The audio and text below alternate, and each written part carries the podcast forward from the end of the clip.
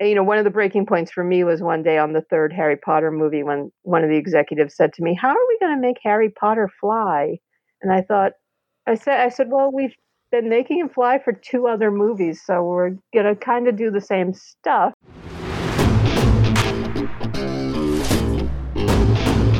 And now, coming to you from the K2 studios in San Diego, California, it's the world famous Kris and Kristine Show.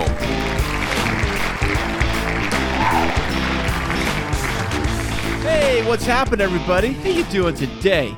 I am Kris. And I'm Kristine, and welcome to episode 46 of the Kris and Kristine Show. Do do do do. Well, all right, that is fantastic. How are you doing out there in podcast land? Welcome to this wonderful Saturday in the heat, in the middle of summer. Yes, it is sizzling, and not just because you're in the room, but um, It's always sizzling because I'm in the room.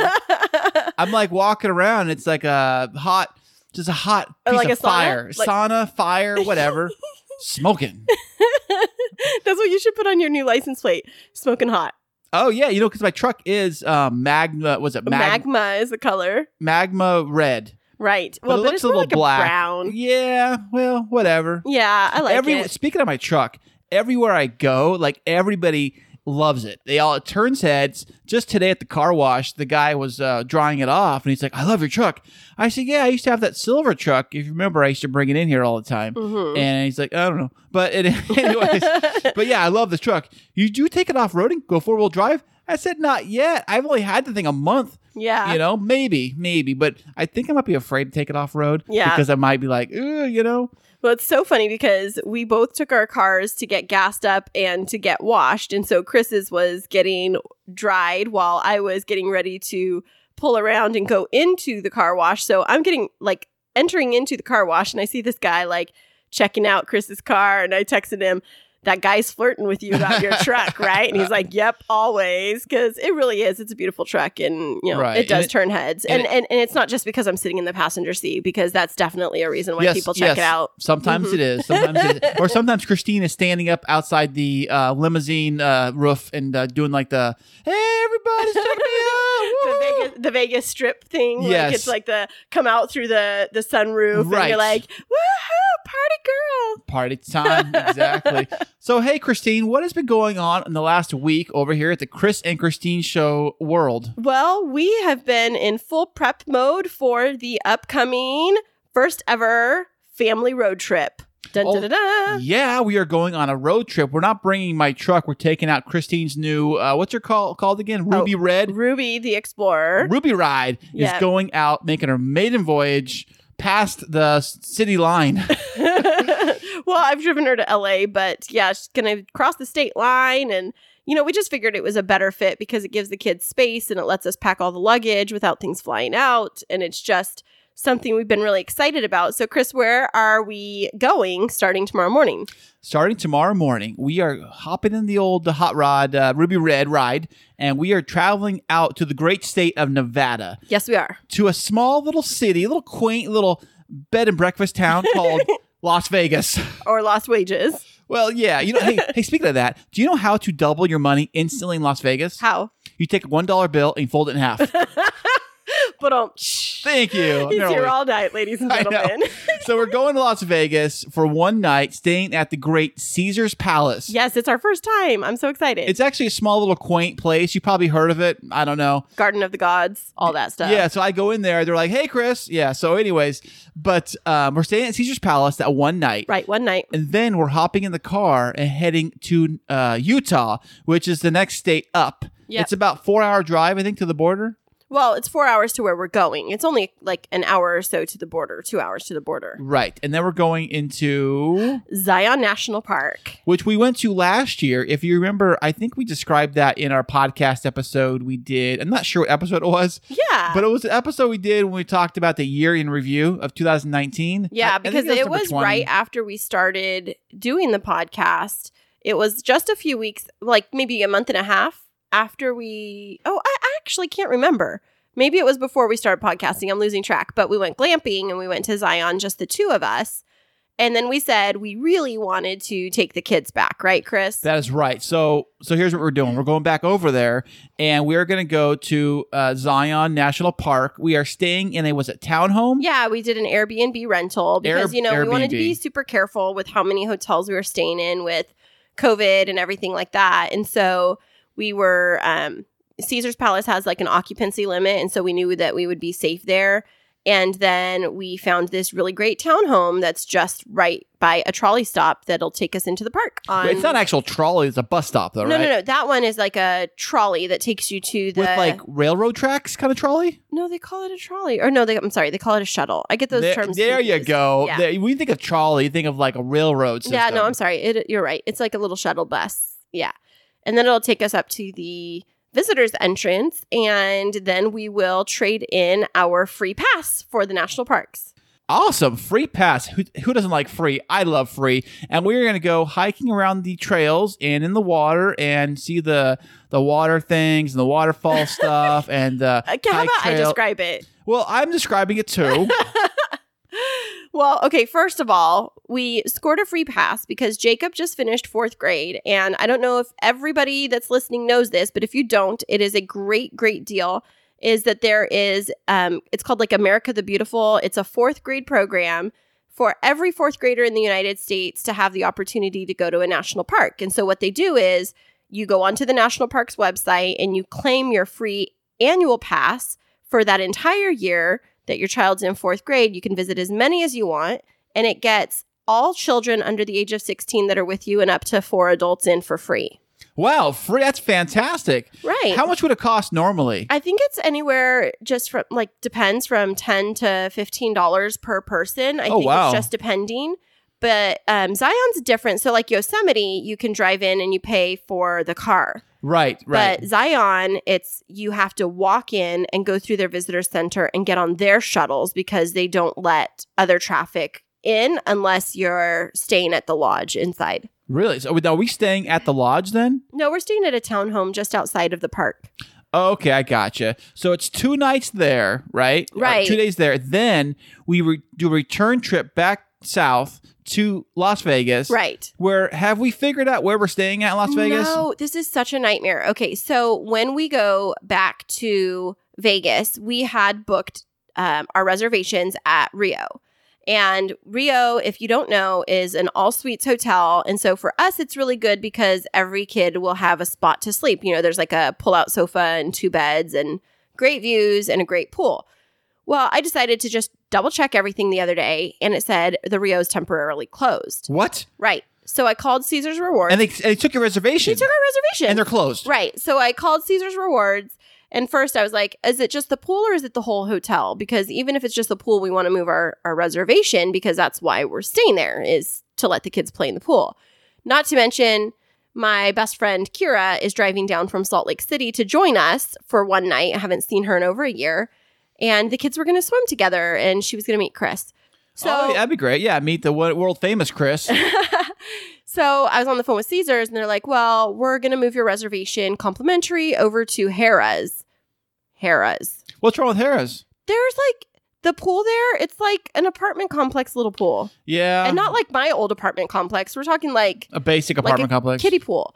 And I was like, this isn't going to work. So then I was negotiating with them and I was like, okay, well, we want to move to the Flamingo. It's still in the Caesars group. I'd like a comparable room. And the Flamingo has a full-on water slide and a and a whole like pool area that has water slides and a big giant mega like party pool, DJs and drinking. That's for adults, by the way. Right. But it's like a, it's a big pool party spot during the summer. It's like a big place to go to. Right, but Vegas is pretty empty right now, and so I definitely wanted to like stay there. So I'm on the phone with a gal saying, "Okay, well, we want to transfer over to the Flamingo," and she says, "Okay, well, I can do that, and I can put you in a two queen room." And I said, "Well, it's a suite, right?" Oh no, you'd have to pay an upgrade fee. And I said, "But I was in a suite at Rio, and there's, you know, my best friend is bringing her four kids. We're bringing our three. We need enough beds for the kids." And she's like, "Well." I can upgrade you, but let me look at the room that you're wanting, what the upgrade charge is going to be. Guess what it was, Kris? I don't know what $250, $254 per room per night. additional to what we were already paying. Right. Wow. Right. So Well, they'd be lucky for us to even be there. How dare how dare you? So what I did is I just, you know, I tried to work at a couple different angles, gave our rewards account number, and she was still quoting me this expensive price. And I said, you know what, just please cancel my reservation because the thing that we've shared before on this podcast is Kris and I were members of Caesar's uh, rewards group. And so we get mad discounts on hotels, right, Kris? If not free. Right. So Caesars we're staying at, it was a comp. So we get it free. We just pay taxes and resort fee. And then for um, Rio, we got each of the rooms for $24 per night. So we got two suites for like 50 bucks plus fees. It was $100 for one night stay for two rooms. And they were going to charge us like $500 at Flamingo. Ooh, wow. So I looked it up. I didn't even log in, Kris. Get this one. I went to the website while I'm talking to the girl. I didn't log into my rewards account and I looked at what the price was just for a person off the street. Right. Just that cost of that room with no rewards, she was going to charge me a total of $290. Guess what's it, it's actually going for? I don't know what. 109. Why is it? Why is it? Exactly. It makes no sense. That doesn't make no sense at all. Yeah, it's like it's all about how they look things up. And so that's all to say people you can vacation very inexpensively if you're part of different rewards programs and you shop the deals. So what I didn't do is commit to that. I told her to cancel the reservation and I've been shopping around to try and find the absolute best deal. And I haven't settled on it yet, but I will by tonight. Well, that's good because we are leaving tomorrow, so you better figure out where we're staying. Uh, come back on that road trip, Right. So, um, also um, this week, what else has been going on around the house Oh, well, construction has been continuing. So after construction city up in this place? Right. My goodness. Last week's episode, we talked about the water leak, and at that point, we didn't know the extent of the damage. But, Kris, how extensive was the damage? Well, it flooded into the kids' room next door. It flooded into the wood. It flooded through the ceiling. And so they had to bring all these machines in here, rip out the bathroom, rip out the cabinets, rip out the floor, and put all of these uh, humidifier machines, fans. Dehumidifiers. I'm yeah. sorry, yeah, dehumidifier machines to suck the water out of the air. And then they put these mats down the floor. They had like these hoses in them to try to suck the water out, like literally out of the wood. Well, because it's the wood flooring. Yeah, the wood flooring is what got all the water went to. And so they're trying to suck it all out, and they didn't get most of it out. They got most of it out, right, Kristine? Yeah, so it was the water that had seeped under the wood flooring in the boys' closet and bedroom. It was at 99% moisture rating when they checked it the first day they were here. It's down to 23%, but the indus- industry standard is 14 and they can only wiggle on that 4%. So they could like go up to 18, but the fact that we're 23 means they're still going to have to come back while we're out of town and they're going to have to rip out part of the wood flooring and the water migrated into the built-in bookshelf in the boys' closet and they're going to have to come in and cut some of that out too. Oh God, are they going to repair that or fix that, or what are they going to do? Well, that's why I'm, they offered to do it today and I said, you know, my adjuster is on vacation. Even the guy he deferred us to didn't respond to my email. Before we do anything, I want in writing that they're authorizing the demo and that they're going to comp the replacement to that because that shelving, while it looks like it's not very significant in the boys' closet, it's a custom built shelf that's built into the actual closet. And then they're talking about wood flooring that's no longer being produced. And so we just want to make sure like the whole house is that same wood flooring, right, Kris? Absolutely. Make sure everything's done right. So if they're going to fix it, let them fix it. If they're going to say the green light, whatever they decide to do, we're going to go with it. And um, because the insurance is paying for this, so Right. uh, or mo- Well, for the most part. most yeah, Right. mostly they are. So far, so good. So we're thankful for that. We're, it could have been worse. We're thankful the insurance has stepped up and said they're covering it. And the other thing that I'm so incredibly thankful for, Kris, is that this happened a week ago and we got the whole house dried out before we have to leave town. Right, because who knows what we have to have done if, if we weren't here. And, um, and and speaking of that, they did shut the power off yesterday for a little bit, but um, Yeah.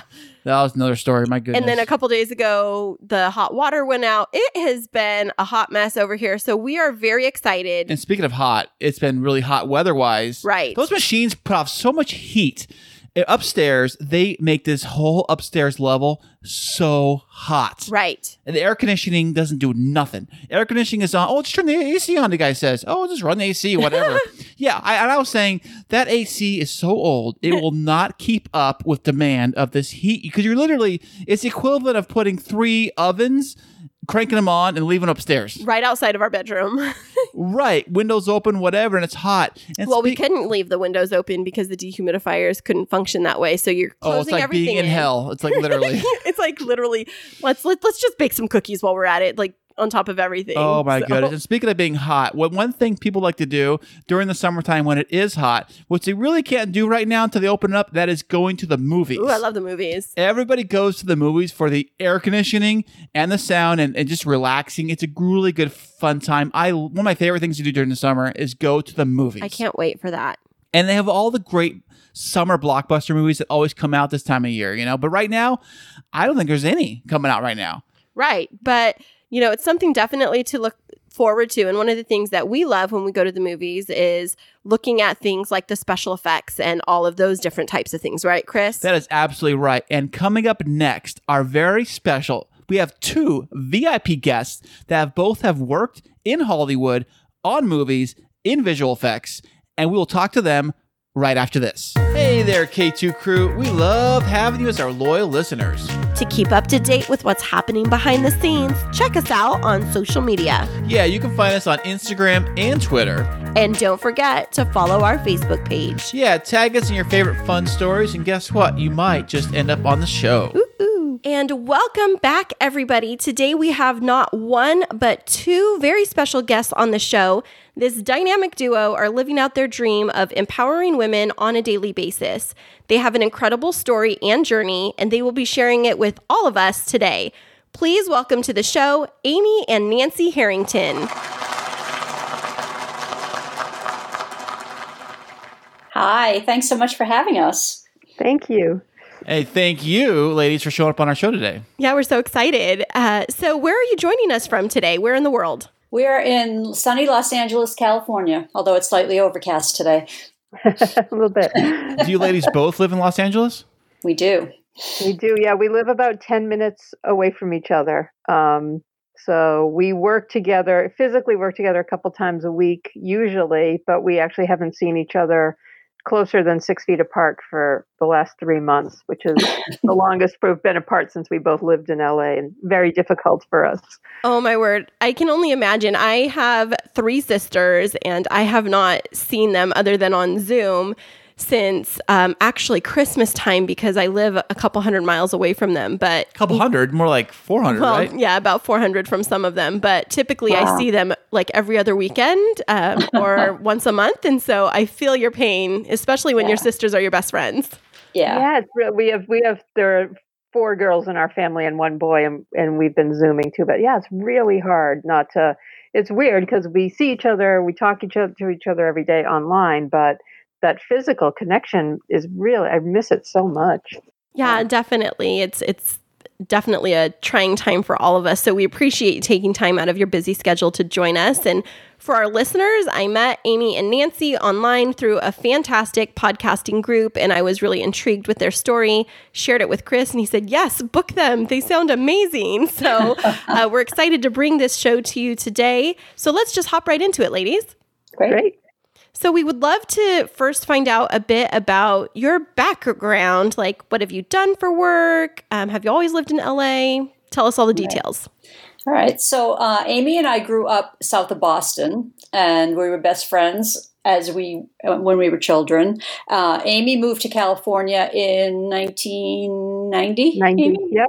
Yep. Yeah.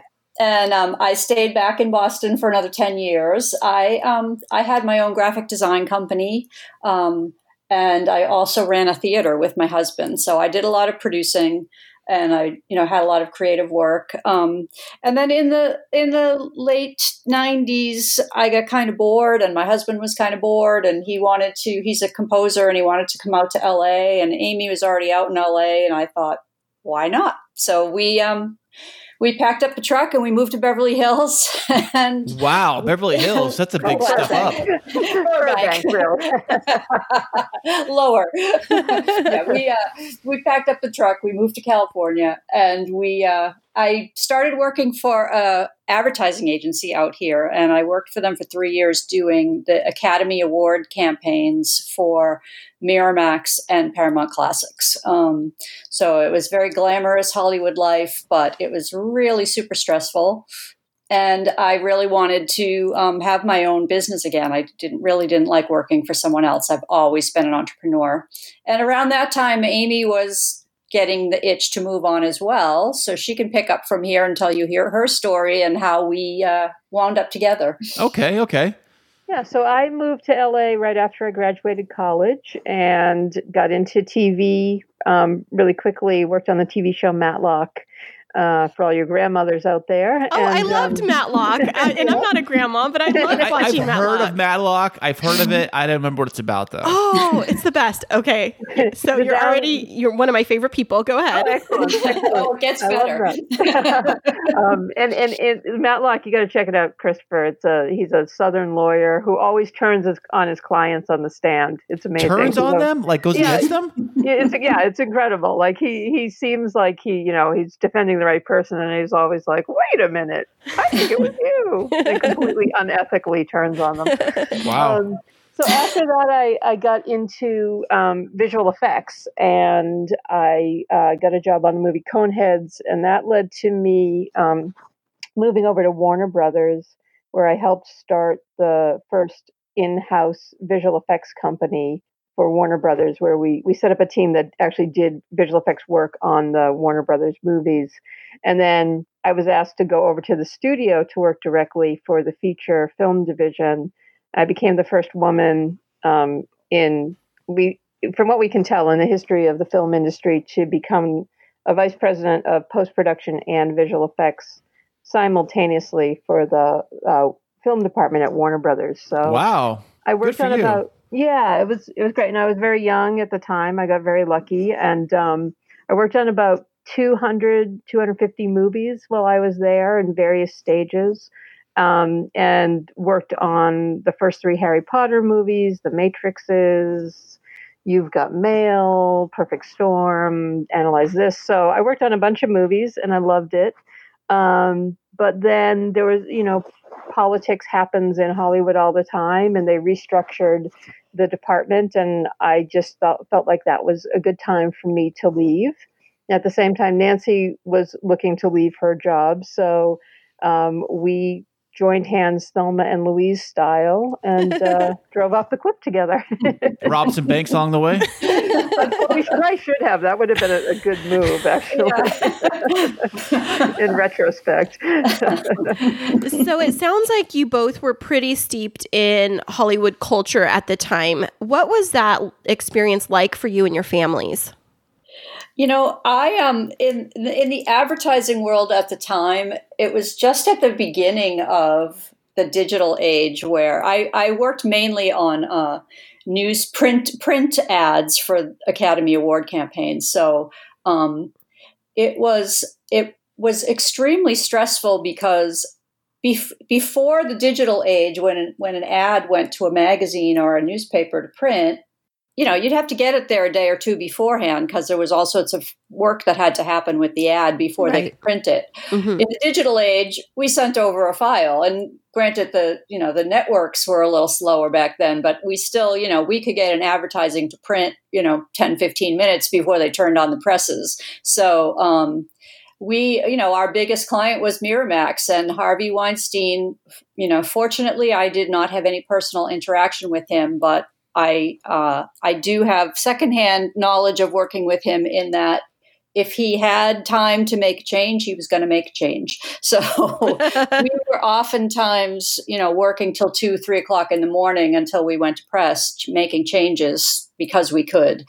Um, so it was a really, really stressful time. Um, and you know, fortunately for me, I don't have. I, I'm married, but I don't have children, and so I have a very understanding husband. But it was it was hard because I I was working very long hours. I was you know I would leave at seven thirty eight o'clock in the morning and i wouldn't sometimes wouldn't be home till 2 a.m so it was it was difficult and by the end of the three years i was really ready to move on When you, you said you were doing the advertising print for the Academy Awards, what exactly is that? Are you talking like uh, newspaper ads or flyers? News- newspaper ads and we did all of the ads that were in variety and hollywood reporter so you know all those for your consideration you know trying Oh, to get pe- trying to get people to vote for the movies trying to get people in the academy to vote for the movies. And you know, um, that's you know that's kind of how how uh, Academy Awards are won is is you know lots of name recognition. I mean, Harvey was Harvey was good at that. I mean, he won a lot of awards back then. I was I worked there in the era of Chicago and uh, big films like that. So uh, he was in the middle of a string of you know I think he won five or six Best Picture awards in a row there for a while. So um, yeah, it was it was pretty intense. Yeah, it sounds like it. And so, Amy, what was that experience of the Hollywood lifestyle like for you during that time frame? also intense, um, but incredible. I mean, I I was really fortunate in that I was single, um, and I even especially before Nancy and her husband moved here, I didn't have any family in LA. I just had a great network of friends, so I could. I was the one in the you know in the department that they would say we need someone to go to London tonight, and I'd say okay I'll go. and I could stay for as long as I wanted or needed to because no one was waiting for me back home. Um, so it was incredible for a really long time. And I was, you know, I'm a workaholic anyway, but I absolutely loved what I was doing. So, you know, I was, again, fortunate to work with some of the greatest filmmakers in the history of, you know, the industry, like Tim Burton and Ridley Scott. Um, and I Nora Ephron, um, and I, but I also, you know, over the course of ten years, it was very tiring. I, I, like Nancy, I worked, you know, I would get up. There, I had some jobs where I would get up at six o'clock in the morning, and I wouldn't get home till three, and I'd sleep for an hour or two, and then I'd go back out. Um, but the fun side of it was I got to be on these incredible movies. You know, I got to stand alone on Diagon Alley on Harry Potter one morning, and I could go onto the Warner Brothers lot and walk around and go to all the different movie sets and um, you know meet celebrities and famous filmmakers and and I learned so much. I'm I'm a kind of person I'm just so curious. So I the beauty of my job was we worked with every single department at the studio from you know, marketing to, um, you know, props to, you know, the heads of the, the film department. So I really got to learn kind of every aspect of it. Um, and then when the political shift happened, it was also hitting a point where Warner Brothers had been restructured on a bigger level. There had been a big merger between AOL and Time Warner that really changed the culture of the company, and everything was starting to get really budget oriented versus oh wow. At, at, the time when i started warner brothers was still kind of that old school hollywood where talent was king and you really focused on making things great. And it hit a point where it was really about money. And um, you know one of the breaking points for me was one day on the third harry potter movie when one of the executives said to me how are we going to make harry potter fly? And i thought i said i said well we've been making him fly for two other movies, so we're gonna kind of do the same stuff, you know. Like, well, they didn't like I, the way it was done, or something. No, they just didn't understand the process, even though we'd been through it. Well, tell um, them to go back and watch uh, the original Superman. That was like in the '70s, and they figured it out then. Exactly, and, and honestly, a lot of those techniques still applied. You know, so it was like, well, we're going to do this here, and you know, and, and I appreciated that I had an understanding of something that someone else didn't have, but I also thought, oh, I'm going to have a, this same conversation for at least four more, and it turned out to be five more films if I stick around. And I don't know that I want to do the same thing every day. You know, what I liked about my job was how different it was and how challenging it was. And it was feeling like it was starting to get like a little bit repetitive. And mm. so for me, I was ready to do something again in my life that I didn't know how to do. And that was really challenging. Was there a lot of pressure on these newer movies? Because I know that each movie, especially with visual effects, they always tried to you know take it up the next level, uh, kick it up a notch. Do you was there a lot of pressure with that? Oh yeah, yeah, and I mean, and again, kind of like Nancy was saying on her end, I was at Warner Brothers really during the advent of digital visual effects. So I worked on when I worked at the the effects company within Warner Brothers. Um, we had done an opening shot on, um, I believe it's in Batman Forever, and it's a shot that you fly through Gotham, right? And it was. I remember the- that. Yes, I remember that Yeah. scene. Okay. So we did that all digitally, and at the time, no one had tried to do that kind of shot digitally. If you look at it now, it looks like my nephew, who's 12, did it on his computer. Yes. But at the time, it took literally probably took us like six months and a team Wow. of like 30 people. Um, so, you know, that was really groundbreaking for what it was then. And then, it- then, you know, flash forward a few years, we did Perfect Storm. And a lot of my job at the time was they would bring us a book or a, script and they would say, can we even do this? And, you know, with Perfect Storm, no one had really done digital water the right way yet. And so we worked really hard with Industrial Light and Magic, uh, you know, ILM, who is famous for all the Star Wars movies mostly, but um, we worked really hard with them on a proof of concept to show everybody that, yes, you can make realistic looking water and knowing how to blend that with practical effects to make, you know, to always helps make it look more real. But yeah, so at, when, at the time, Warner Brothers was the biggest movie studio in the world, most successful at that moment in time, and really most into at the time big budget effects movies. You know, the Batman movies were really kind of the height of the big effects movies at that time. And then we just kept pushing the boundaries with the Harry Potters and with Perfect Storm and and all those movies. So we were really in the we were we were kind of the, on the forefront of the figuring out the digital techniques um, for a lot of those movies. That's and yeah, so there was a lot of pressure, but it was also really challenging and satisfying because once you could once you made something like that happen, it was just felt so great to be on the the team that figured it out. You know. That's so incredible. So you as sisters were in two different professions on these parallel tracks of finding great success and then sounds like around the same time frame this political dynamic emerges and you both reach your tipping point and you say let's do something new.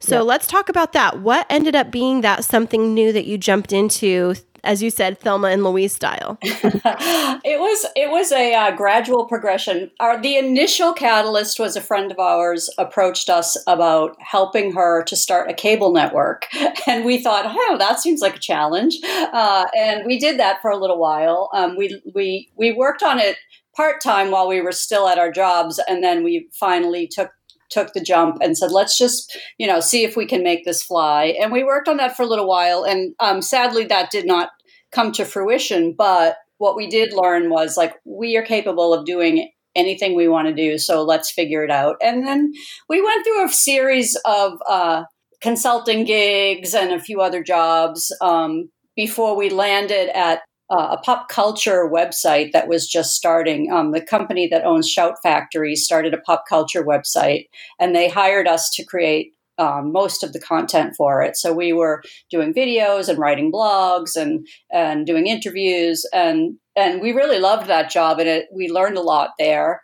And um, but unfortunately, that was in 2008. 2009 and so by 2010 they were out of business Oh no. so, um, so in 2010, that's when we really were like, you know, the, the person we were working with there was starting another company, and he said, "Why don't you guys come work for me, and we'll, you know, we'll build this from the ground up." And we thought, you know what, if we're going to build something from the ground up, let's do it for ourselves. Not, you know, let's stop working for other people. So I love um, that. I love that we so just- much. we- that's when we started Pop Culture Passionistas, and we started to take on clients. Um, we our biggest client was Television Academy, and uh, we started doing um, red carpet interviews for them and archival interviews for them. So they have a a whole archive of um, of oral histories with people in the television profession where they um, they're like three or four hour long interviews that start with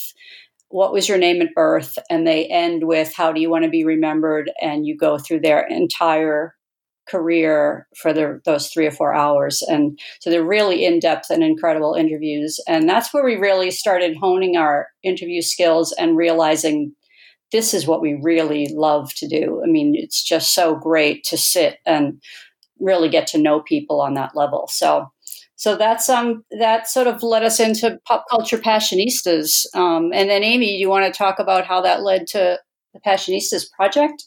Yeah, sure. So, um, so like Nancy said, we luckily we both just decided that we love doing interviews at the same time. You know, one of us didn't say, "I don't want to do that. Go ahead." Um, so we we built up pop culture passionistas, and we loved doing it. But we were hitting a point where we were feeling like we wanted to do something that um, contributed to society a little bit more than than just a straight pop culture show, and we were having a hard time figuring out what that was. And we had wanted to do a podcast, and and again, we didn't want to do a straight pop culture podcast.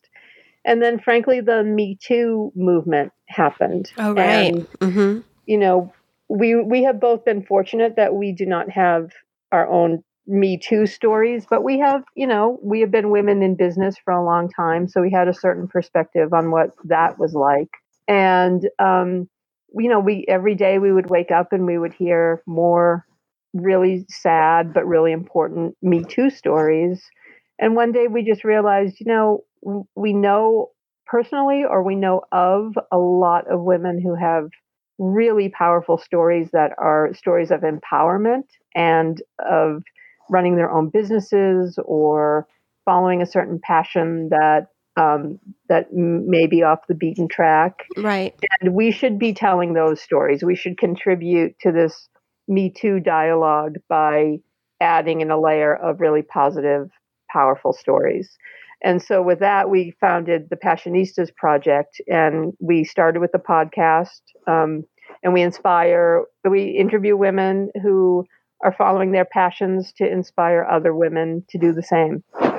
And, I love that um, so much. That's yeah. sounds so life affirming. Oh, it's changed our lives completely. I mean, I really thought, okay, we'll interview people, and you you guys know from doing interviews, like you feel a certain connection to the person you're talking to for the period you're talking to them. Maybe you stay in touch a little bit, but interviewing celebrities, it was like, okay, bye, have a nice time. Oh, was it pretty much cut and dry, just like straight to the point, and they don't want to talk about anything except whatever they're plugging, right?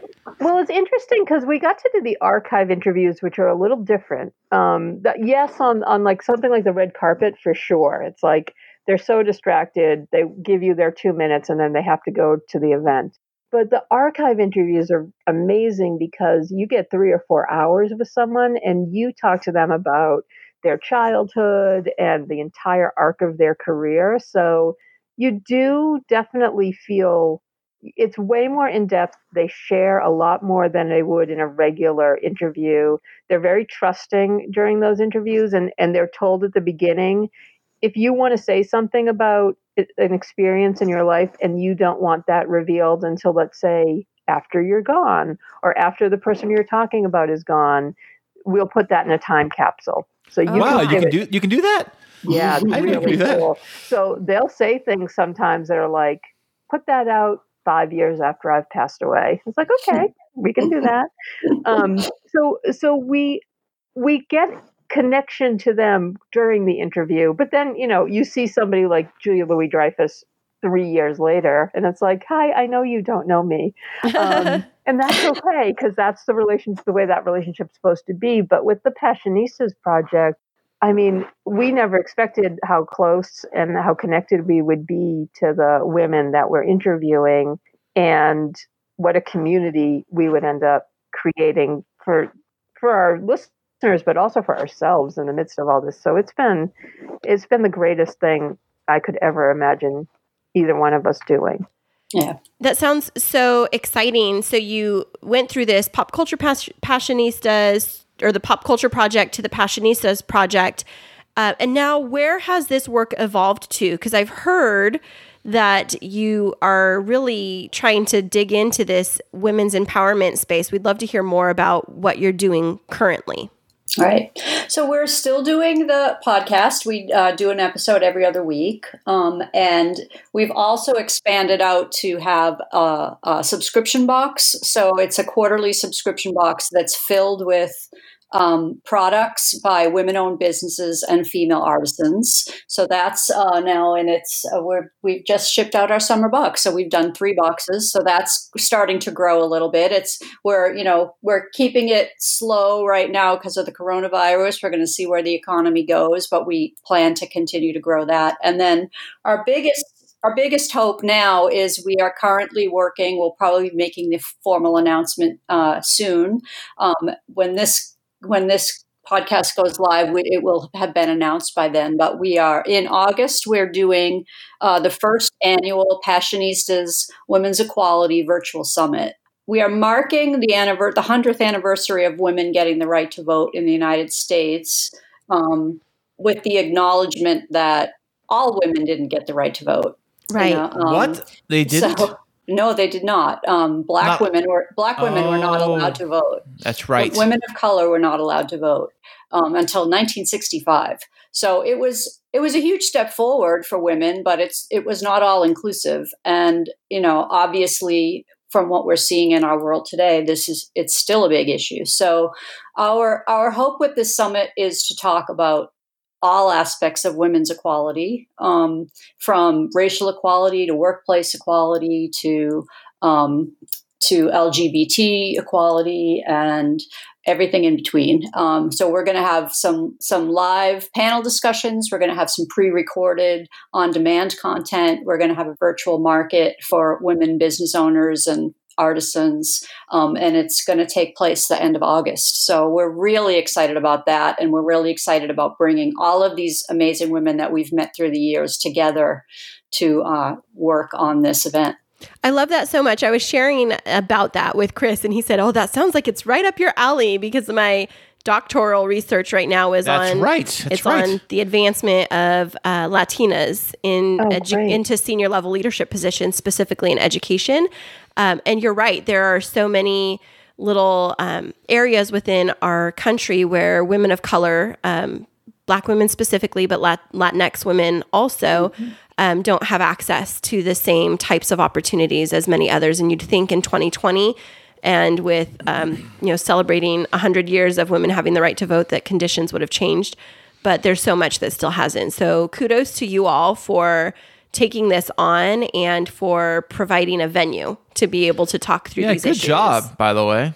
Thank you. Yeah, we're we're excited. We feel we feel really blessed in the lives that we have had and that we have, and we've just met so many incredible women that know so much more than we do about all these different areas where improvement needs to happen. And we just like with the podcast, we want to give these incredible women a spotlight to tell their stories. We're just kind of the we're the kind of behind the scenes, let's make it happen. But you know, this isn't about us telling our story. It's about everybody else sharing what they know and, and educating on that level.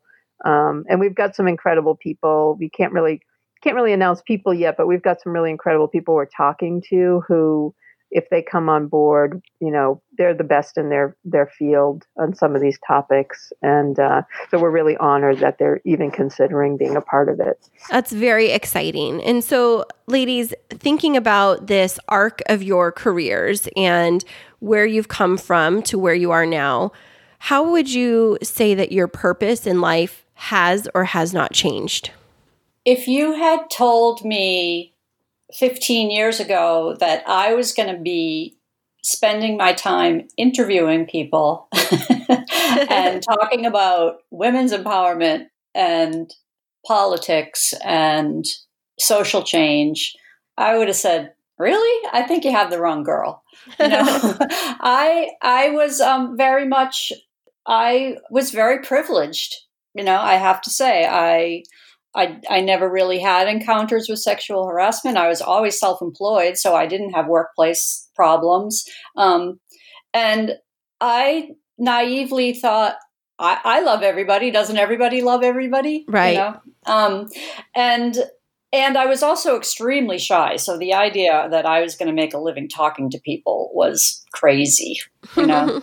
um, so every every single aspect of the Passionistas project has changed my life immensely for the better. I feel uh, more educated. I feel more open. I feel more included, um, and I and it fills my soul every day to know that we are helping to spread the word about all of these incredible women and the work they're all doing.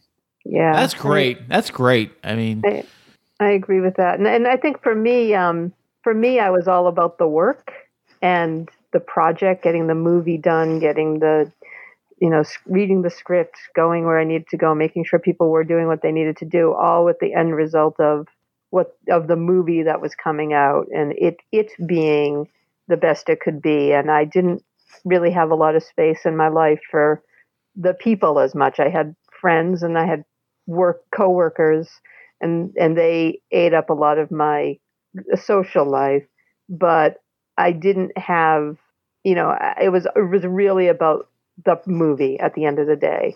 And now i wake up every morning and i think about the women that we're um, that have been fortunate enough to meet. And i'm thinking about ways that we can raise their voices and give them a platform.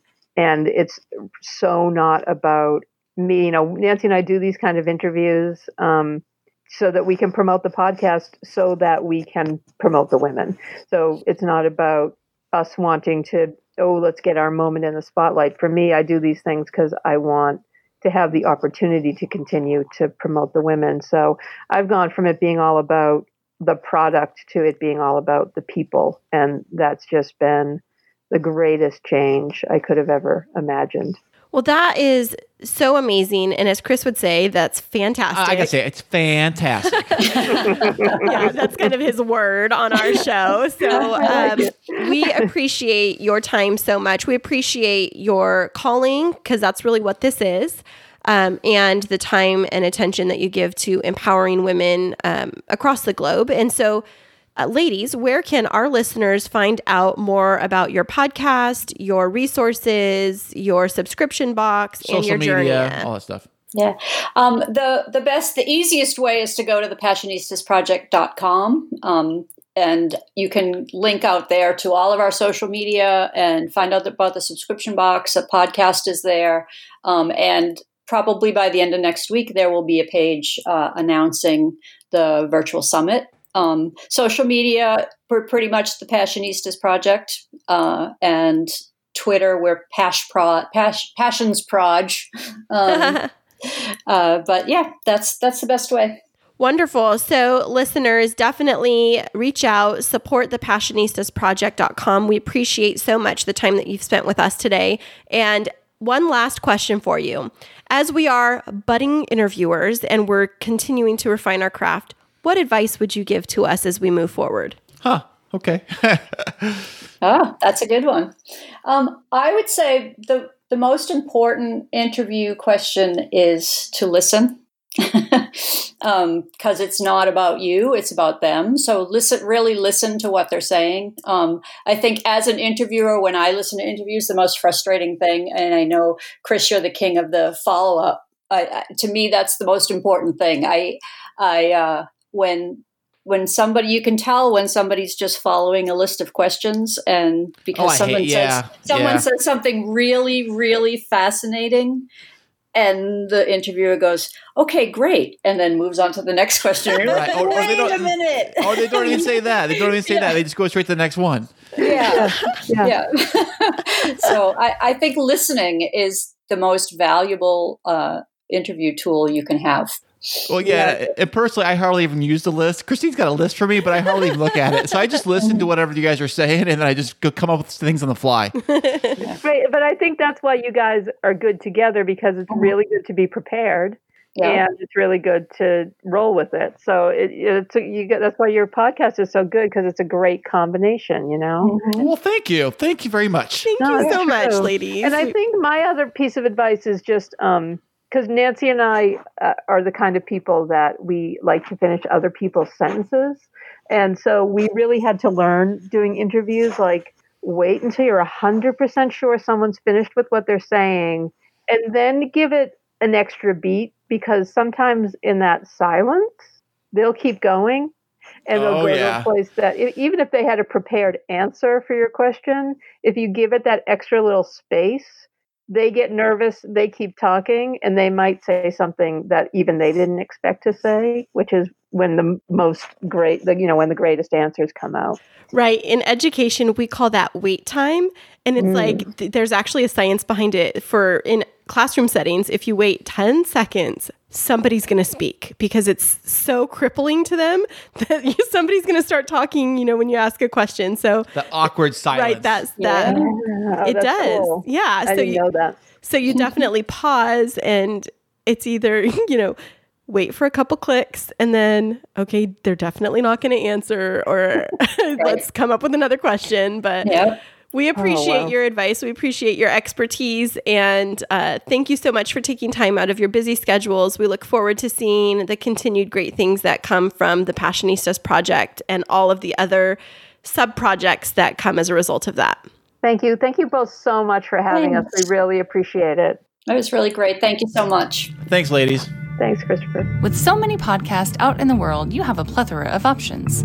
Take a chance with Too Many Captains, a movie podcast. Mixing comedy with an academic look at film and Hollywood culture, this podcast is perfect for those looking for a fresh perspective. From deep dives into classic films to debates on digital streaming versus physical media and film discussions based on randomly chosen topics in our What Are We Talking About segments, there's something to satisfy all your movie podcast cravings. So if you're feeling lucky or feel the need for speed, grab your shaken martini or some fava beans and a nice Chianti and subscribe to us on Spotify, Apple Podcast, or Google Play. For more content, visit amoviepodcast.com. Find us on Instagram at Too Many Captains Productions and on Twitter at It's a Film Podcast. Too Many Captains, the jolliest bunch of podcasters this side of the nut house. Hey, well, that was super cool to have those two ladies on the show, wasn't that, Kristine? Yeah, totally.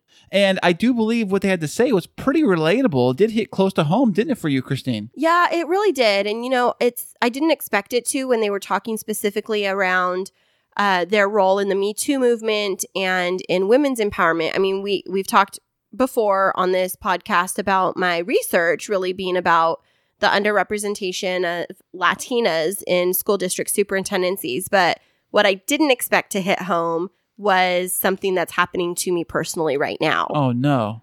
Well, you say oh no like you don't know. Well, I'm trying to build it up for the audience a little bit. Well, you know, would would you say that in addition to all of the stuff here at home that's been happening with like the construction, that there's been some other heaviness in our house? Yes, there is, Kristine. And uh, for you personally, of course. Yeah, Um, it's been a really difficult time. So I've been actually um, in the midst of an investigation with a um, an individual at my university, um, an academic. So it's not like another student, but that has been intimidating and harassing me, and um, has been really. I don't even know how to put it nicely. So I'm not going to put it nicely because I'm not going to downplay it, but has really been it's been devastating to my self confidence, to my feeling like I can actually be successful.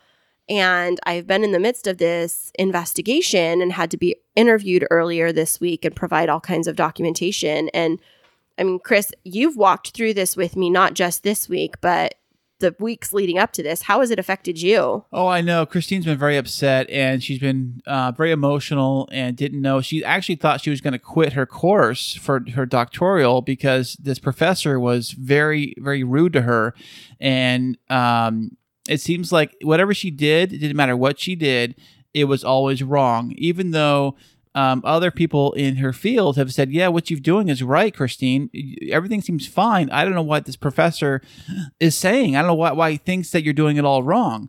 And but coming from my perspective on the outside, it's it's very it's hard to see you go through something like that when you have worked so hard and you are you hit every checklist. You are a perfectionist when it comes to things like that. So for you to uh, miss the boat on whatever he's talking about um, doesn't make sense to you or me or anybody else. So you had to actually um, change classes. That right? Let you do that, right? Right. I had to have um because the type of treatment related to me being a woman and being a Latina because that's what I was being forbidden or prohibited to write about. Um, I was able to seek protections from the Office of Equity and Diversity so that um, I didn't come out like if, if this individual was to retaliate against me and my grades were to be impacted by it you know, I could be jeopardized in the program. I could have to repeat this entire semester. Financial aid wouldn't cover a repeated course. And so I had to make sure that I was okay while still speaking up. And I think that that is the hardest thing. You know, what Amy and Nancy were talking about in the Me Too movement is giving a voice to women that are being alienated and oppressed. And I spoke up and I actually posted something on Facebook and it was very vague. I didn't put any reference to the individual, like people didn't know the context. And I had individuals that had these same classes messaging me privately, Kris, and saying, Thank you for speaking up. He's been doing this to me too. And you didn't say it was the same person, but they knew it was the They same person. they know that I'm in their class. Okay, so they know who it is. But I didn't like not everybody would know that. You know, other people wouldn't know, but then I also had a professor from the university who's my Facebook friend reach out and say, "Who is speaking to you like this? This is not okay. What can I do to support you?" And so it's been this I had to speak up and I had so much anxiety, Kris, because I don't think what people realize is that when you're in that position and somebody has power over you, like power over your grades, that's my future success at USC, right. right? And right. so if he could, in my program, if you get a C, that's failing, wow. right? So it's like excellence is expected. And so it was very nerve wracking to speak up and think that I could still have to be in his class. And so after some more types of behavior happened towards me that was aggressive in nature, the university acted on my behalf to move me so that I could still continue the process of the investigation. But it has been so exhausting. And so that's why I'm so thankful that people like Amy and Nancy, who work in Hollywood, and even though they hadn't experienced the Me Too, um, like the any type of harassment or sexual abuse, that they speak up and give a voice to other women. That is fantastic. Yeah, and I love their virtual summit that's coming up. And guess what, Kris? What? What? What? They've ex- they've extended an invitation for me to actually be a speaker in their summit. Wow, that's awesome. So I'm going to be able to take some of my message of empowerment and overcoming and not just standing up, not just speaking out, but standing up and staying standing up against injustices to a much broader audience. And so for that, this has been a fantastic connection. So thank you, honey. That is great. And by the way, when you're up there, please just plug the podcast. just, give it, just give us one little shout out. I will for sure. I will. And so I'm just so appreciative of Amy and Nancy Harrington being on this show and for the work that they do on behalf of all women, um, not just those in Hollywood, but giving a voice to all of us. And it gives us the courage to continue to speak up against oppression. Thank you. And thank you for listening to our uh, Kristine's message. And thank you for supporting the show. And thank you for listening to the show. And if you want more information, you can go to www. Www. KrisandKristineShow.com. That is krisandkristineshow.com with K's. And if you can't remember that, guess what? On the show notes, on the podcast player that you're watching this thing on, I'm sorry, you're listening to this thing on right now. If you look at it, you will see the show notes. In the show notes, we post the website and the email and all that funsy stuff. Yep. And so we will see you all next week when we report out on our fabulous family adventure. See you next week. Remember this week that life is too short to wake up in the morning with regret. So love the people who treat you right, forget about the ones who don't, and believe that everything happens for a reason. If you get a chance, take it. If it changes your life, let it. Nobody said that it would be easy. They just promised it would be worth it. Thanks so much for joining us. I'm Kris. And I'm Kristine, and until next week, Keep moving forward.